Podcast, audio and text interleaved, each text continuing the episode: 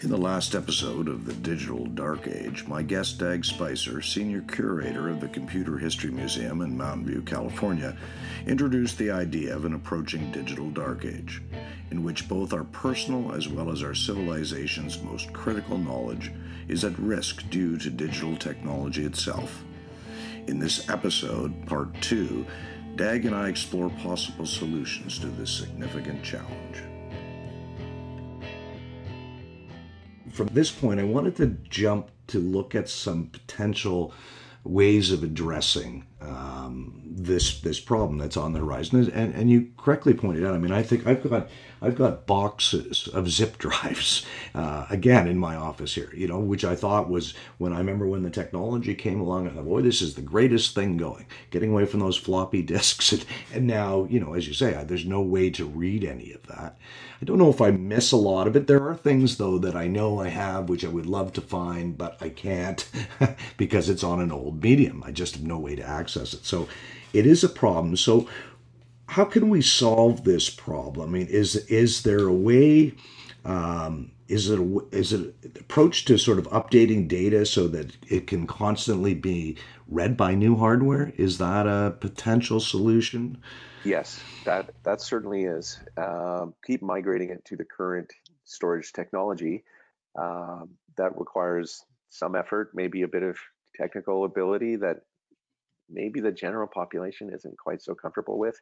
Uh, you know, ten uh, when I spoke in that New York Times article, I, I think maybe forget when that was done, but at the time I mentioned, you know, I I I didn't recommend people store their images in the what was just beginning to be called the cloud, the cloud. at the time.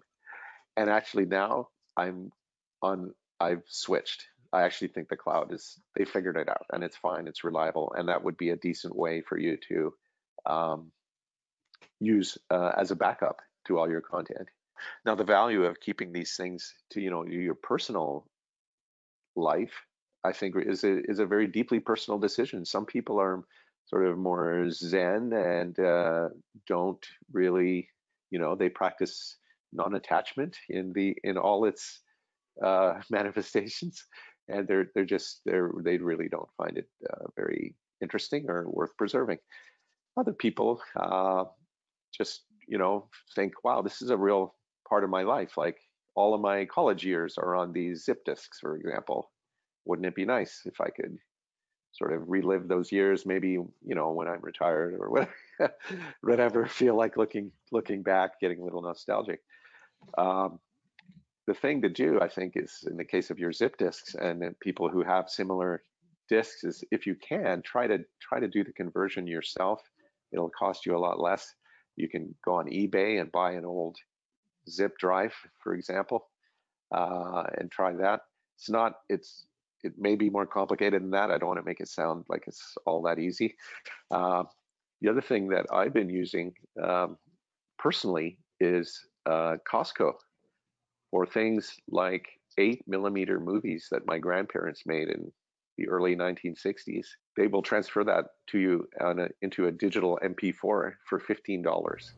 Wow, I didn't know That's that. pretty hard to beat. Mm-hmm. And uh, and there, now you've solved the problem. And by the way, film lasts a really long time, long much time. much yeah, much longer than any of these magnetic or optical media. Well, it is fascinating because I do see some counter trends in, in you know in hardware, and I certainly see it with my own kids. You know, they've gone back to buying records. Um, and records are now the, the quality of the record is certainly much better than it was when the, the record industry you know sort of disintegrated years ago uh, when they were putting things in very cheap plastic that didn't last very long now of course the quality is very very good and both of my kids are now collecting albums and they've gone back to CDs and they you know still prefer to read using a real book as opposed to reading online. So there's i think these countercultures may may actually help to balance things out a little bit or make sure that some of this old hardware hangs around. Absolutely. Yeah there is a vigorous uh, vintage computing community uh, all across uh, north america.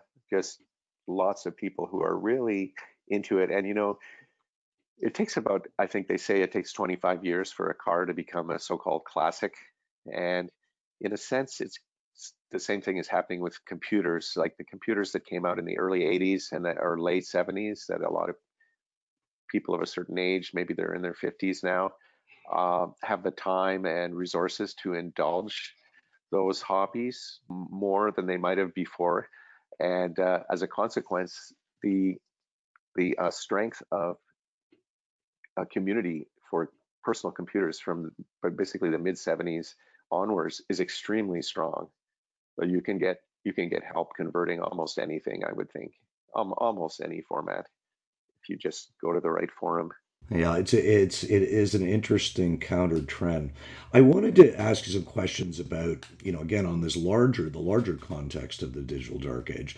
Is there a role for government here? In other words, should government um, mandate tech companies to open up their proprietary file formats. For example, you mentioned Bill Gates and Microsoft, so the .doc um, uh, file format is owned by Microsoft, and the you know .pdf format is owned by Adobe. Is is it reasonable to, for government to mandate that these become open and therefore continually supported um, as the new hardware changes? I think it is. For example, I'm thinking of the Sar- Sarbanes-Oxley Act, which mm-hmm. in the United States requires companies to maintain the last five years of all their records. So that was a real boon for for hard drives manufacturers. Uh, but uh, yes, so the government's necessity, uh, the government's uh, mandating that documents be preserved, I believe, invoked a uh, a, movement to create a PDF standard that would be valid for all of those uh, for the for for the foreseeable future. That's the thing; no one can predict the future. But the portable document format, the PDF, done run by Adobe, there's there's a couple of versions, uh, more than a couple, which are made for special applications. There's one for archives. There's, but you know, essentially, it can be read with pretty high confidence, even going into the future. The doc the doc format old Word files, there are often converters even online that can take you pretty far back. Like it's um, even the current version of Word will read Word 97 files mm-hmm. without any without any issue. So um, when you get into Word 1.0 and that starts to get a little complicated. I saw something, I read another article which sort of fascinated me, but also scared me a little bit. Was they're also thinking about using DNA as a storage medium. Can you talk about that? So, uh, DNA is actually a, a method of storing genetic information already. And so, with the, the four letters that make up DNA, you can, uh, AGTC, you can come up with, I think it's 18 or 20 amino acids that are actually used. And by combining them, uh, you can basically relay any kind of information. I don't think, or store any kind of information. Don't think uh, the reading and writing of this approach is very easy or scalable. I think it's really kind of a, a lab bench curiosity at this point. Uh, but you raise an interesting point, which is that we've almost come to the end of Moore's Law. Moore's Law is an observation made in 1965 by Gordon Moore, co founder of Intel, that the number of transistors per square inch on integrated circuits had doubled every year since the integrated circuit was invented. Moore predicted that this trend would continue for the foreseeable future. Most experts, including Moore himself, expect Moore's Law to hold true until somewhere between 2020 and 2025. We're just basically unable to squeeze more transistors into the same space as we are, probably within the next year or two. Moore's Law will officially top out. And that's why people are looking at things like DNA, uh, different chemical molecules, uh, quantum solutions, uh, all these kind of really far out and left field technologies that may come into the mainstream at some point if Moore's law stops, uh, you know, runs out of gas. The thing is, though, for many people, we don't really need more powerful computers. Uh, you know, a laptop probably topped out in terms of the performance we needed five or ten years ago for most people. Like, uh, but for things like high performance computing, where you're, you know, these computers uh, cost there's one in Japan that cost a billion dollars and it's actually the fastest computer in the world. And that is based on uh, millions of microprocessor chips all running uh, together at the same time. Yeah, and then there's of course the little nefarious side of the uh, computer business, software business, where um, in order to encourage you to buy and upgrade your hardware device, and um, even though you don't need it, is that uh, it, it, the uh, new programs start to run much more slowly on the old device, um, and there have been a number of lawsuits around that, as you know. Oh, interesting. Well, there used there used to be a saying that uh, what Andy giveth, Bill taketh away. Andy Grove of Intel, the guy who makes the chips, the hardware, and Bill Gates, the software. So the, the notion is that Intel gives you the hardware, but then Microsoft just absorbs it all, all the extra power with its software. Yeah, it's it's well, it's a fascinating thing. So I wanted to read you something that I also found. I have not read this book, but it is now on my list. Um, and it's a little provocative. It's by a gentleman by the name of James uh, Bridle. I think that's how he pronounces it. And he says, As the world around us increases in technological complexity, our understanding of it diminishes. Underlying this trend is a single idea the belief that our existence is understandable through computation, and more data is enough to help us build a better world. What do you think of that? Uh, I think that is uh, what you might call a strong AI position, which is um, a group of AI practitioners who, inspired by neuroscience, believe uh, that thought is a form of computation. And they point to things like uh, Deep Blue from IBM, which defeated Garry Kasparov in 97 in a right. famous chess match. And um, you know, to the extent that chess is considered a form of an, or a proxy for intelligence, which it kind of is in the popular imagination. Uh, you know, most people think, oh, chess, that's hard. You have to be smart to play chess. Uh, that's kind of the you know the reigning understanding that people have. And for the for Deep Blue to uh, defeat Garry Kasparov, it essentially used a brute force approach, which was that it could look perform 200 million calculations per second and essentially look 20 or 30 moves ahead. Um, and what's amazing is not that uh, the computer beat Kasparov; it actually ended in a draw, uh, but that Kasparov could even compete with a machine like that, uh, and using a completely different form of intelligence which is one based on pattern matching and knowledge of historical games rather than working your way through a tree of possible uh, moves and counter moves. Now, Deep Blue also looked at historical games, so it's you know it did have some insight from history as well. But uh, it's pretty remarkable that um, I think the, the, the basic idea now is that thought is not really calculation um, but the calculation is involved in some of the mechanisms of thinking. So uh, let me see if I can give an example. Okay, so like the visual, the human visual system is basically an extent, an extension of the brain. It's it's basically like your brain being pulled out right out to the, the outside world, and uh, there's a gigantic amount of processing that occurs between the optic nerve at the back and before it gets to the brain.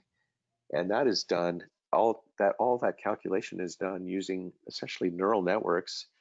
Mm-hmm. and you can you know whether you call that calculation or not i don't think you really i don't not sure it's a form of calculation. Uh, so i guess the, my long-winded answer to that question is I don't think thinking is a form of calculation. Uh, calculation may be involved in certain of its processes, but thinking is something way beyond just uh, the brain, you know, computing things. I think at the yeah. level of of the uh, material world, like the basic sensory inputs, that might be more accurate. Like the the brain is kind of a sensory processing machine, and in that sense, that's where the computation occurs. But as far as higher order thinking and stuff, that's not computation. Right. Well, I think Bridle's. Uh, I I just saw his book, and I guess it's been been quite well reviewed, and it's called The New Dark Age. Um, and so I, I, have it on my list. I will pick it up and read it, so I am more informed on that. Um, well, it's interesting. It's, it's just a different, you know, perspective, and I, I, think it's a perspective or a concern that's probably been raised by a lot of people. I mean, are we are we becoming way too dependent, um, you know, on the digital world, on uh, you know, information communication technologies? Um, to preserve our future, because of course, as you mentioned, you know, in the past, and certainly indigenous ways of knowing, you know, really are about storytelling and passing along the history through the stories to each generation. And we've done this successfully as human beings without advanced technology. Um, and that's happened in many different cultures. Um, so it, it's um, it is a question that I think a lot of people are asking themselves, maybe these days more than more than ever. But I, you know, I, I I noticed that Vint Cerf is proposing a solution, and what does he call it? The uh, um, it's vellum, digital vellum. Right. What is that exactly? I think it's essentially kind of a, you know, just an electronic format, and yet another one. Uh, but I I actually am not 100% sure, so I probably should not comment on it. I, I thought it had something to do with X-rays, taking X-rays and preserving the X-rays, all you know, and using much like a negative, I guess, for for um, uh, you know, in traditional film. Because as you say, it's easier that that seems to last longer, and it's easier to pull copies from um, you know, old negatives, I guess, in the same analogy. It, you know, if you have those old negatives, and certainly I have lots of old negatives, um, you know, and I guess you could just keep pulling that data from those old negatives and keep the negatives. Right. Well, you know, another thing is um, I have been asked a few times various media, just like, well, what do you recommend people who have documents? How do you think they should handle you know, they want that document to be around 100 years from now. I said, well, print it out on acid-free paper and put it in a safety deposit box. that's well, that's that's true because, of course, what I've noticed the degradation, especially for those of us that use inkjet printers, uh, the degradation is very rapid. Um, you know, pictures that have been printed out using photo paper and, and, and inkjet printers, uh, they, you know, if you leave them in the sun, any kind of exposure to light, and they fade and eventually go away. Yeah, yeah, for sure all that stuff. You know, the whole computer industry's got like a five-year time horizon, if not less. That's kind of it. Kind of it. It's uh, you know, method of planned obsolescence. It it actually wants wants you to throw out your computer every five years. Yeah, and there's no doubt, and I think we're you know we may see an acceleration of that. I think that's um, and so that again brings attention to this whole notion of the digital dark ages that things are moving so quickly and technology is advancing so rapidly that what we think we're on top of now is, uh, you know, tomorrow we may be completely out of the loop, so to speak. Um, it, it's it's a bit it's a bit frightening. I used to think that I was, you know, sort of at the cutting edge of technology for years, and now I find I am so far behind I can't keep it keep up with everything. Um, it's it's it's very challenging. I have another. I want to jump forward a little bit and ask you about something which I think is related to this, or I, would like to get your perspective on whether you believe it is. But um, the Canadian government is pursuing this idea of creating uh, a digital identification framework uh, a digital wallet of sorts that maintains all your personal information, your driver's license, your healthcare number, your social security number, um, and that would ensure that the protection of that data is, I think, is the driver. But I also wondered, in Canada is where, you know, as you are quite aware, pretty advanced in this area. We were early adopters of debit cards, and the first machine I ever saw that could, you know, take your uh, take your order where you could pay at the table, I saw in Toronto over 20 years ago. Um, so we were advanced in this. So there's a big proposal to do this. We've set up a, um, a government commission, I believe it is, on this. And Quebec has already started the process. So they actually have it in place right now. It's minimal amount of data is being held.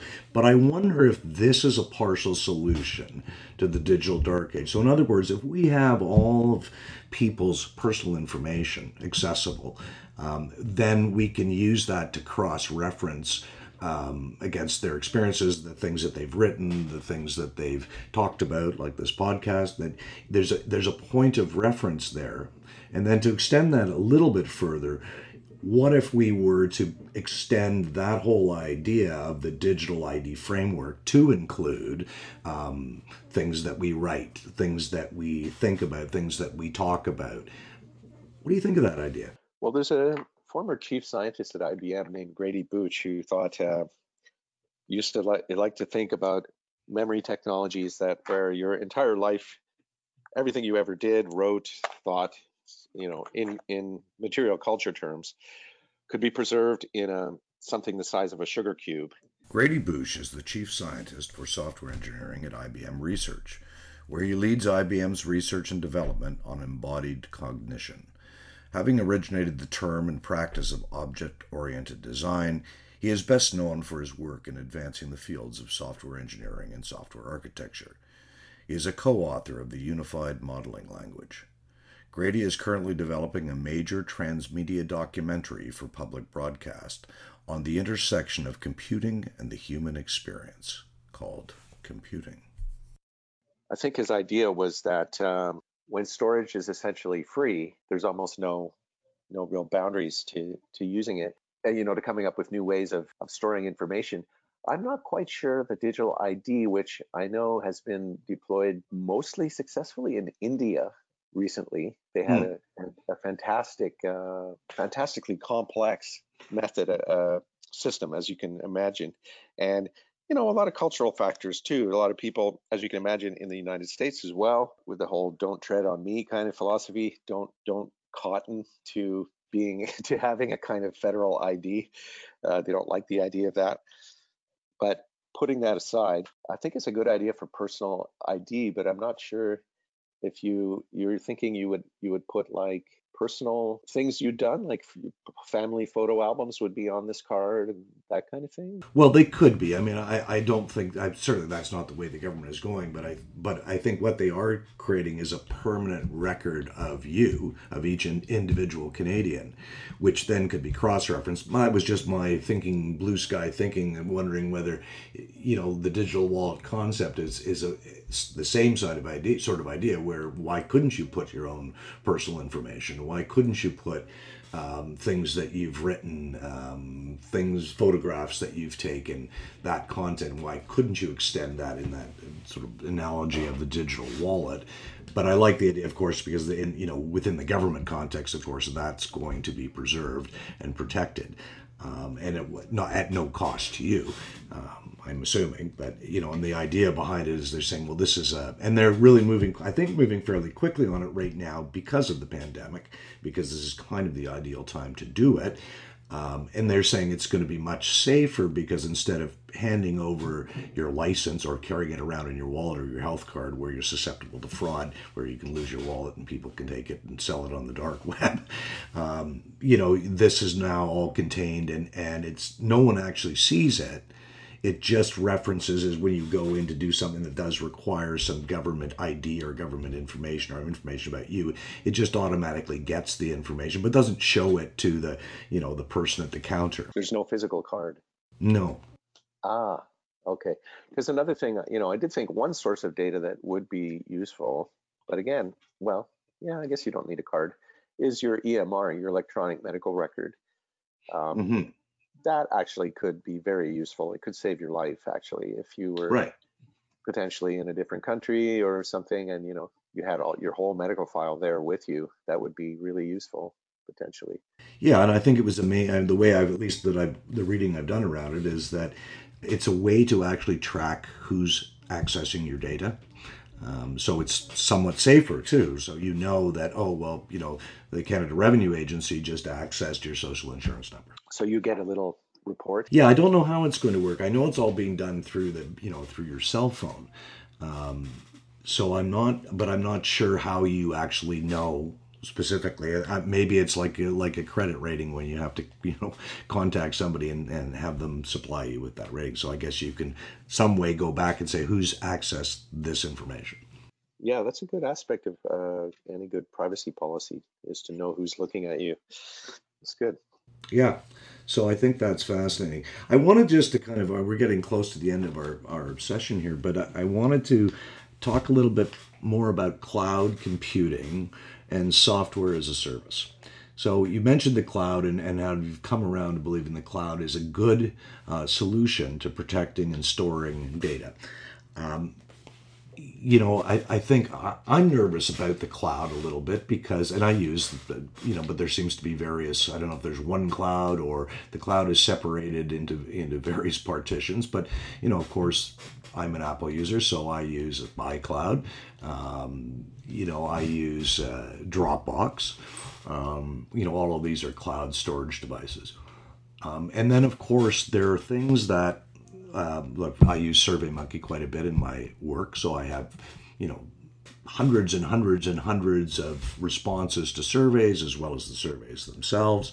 Um, I use a whole bunch of cloud storage, but my biggest concern is, you know, if these companies go away, what happens to all of that data that sits in their cloud? And what kind of regulations are in place, if any, to ensure that if Apple, you know, no longer exists, what do they have to do with all the information that's sitting in their cloud? So it's a gray area. Uh, the tech company, no one is really regulating this market. Um, because the, the law is just too far behind the technology. There's new t- technologies, whether it's Amazon Web Services or right. or OneDrive or Drop Dropbox, whatever.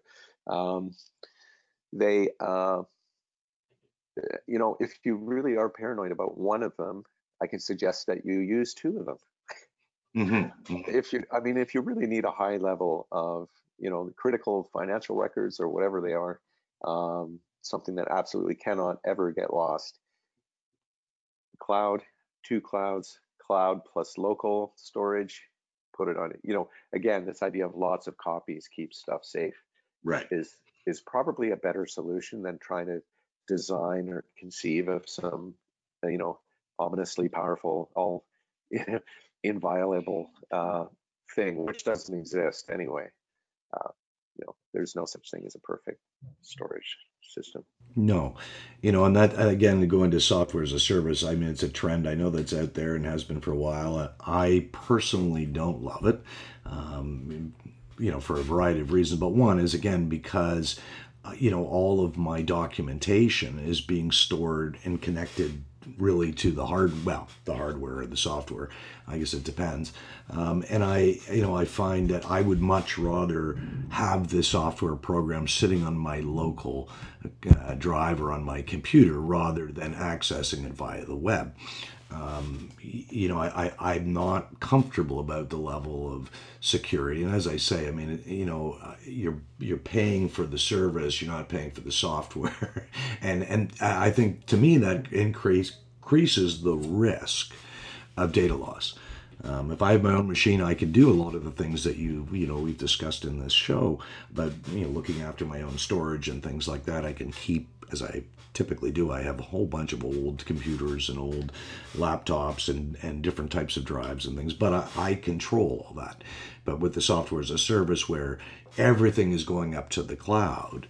Um, and sitting there, and you're using, you're pulling it down when you use the software. Does that create a, a bigger element of risk of of data loss and and you know the you know accelerating us towards this digital dark age so it's actually i think you you expressed what's essentially a kind of a personal preference for mm-hmm. people whether they feel comfortable with the whole notion of this sort of distant entity storing everything that's important to them now um, the chances are technically speaking greater that your own hard drive will fail than the cloud will fail because right. they have massive amounts of redundancy.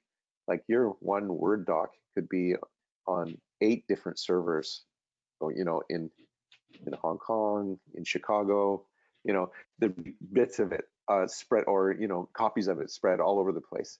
So the the chances of them losing the you know a document is almost nil it's it's not zero, but it, it's pretty close.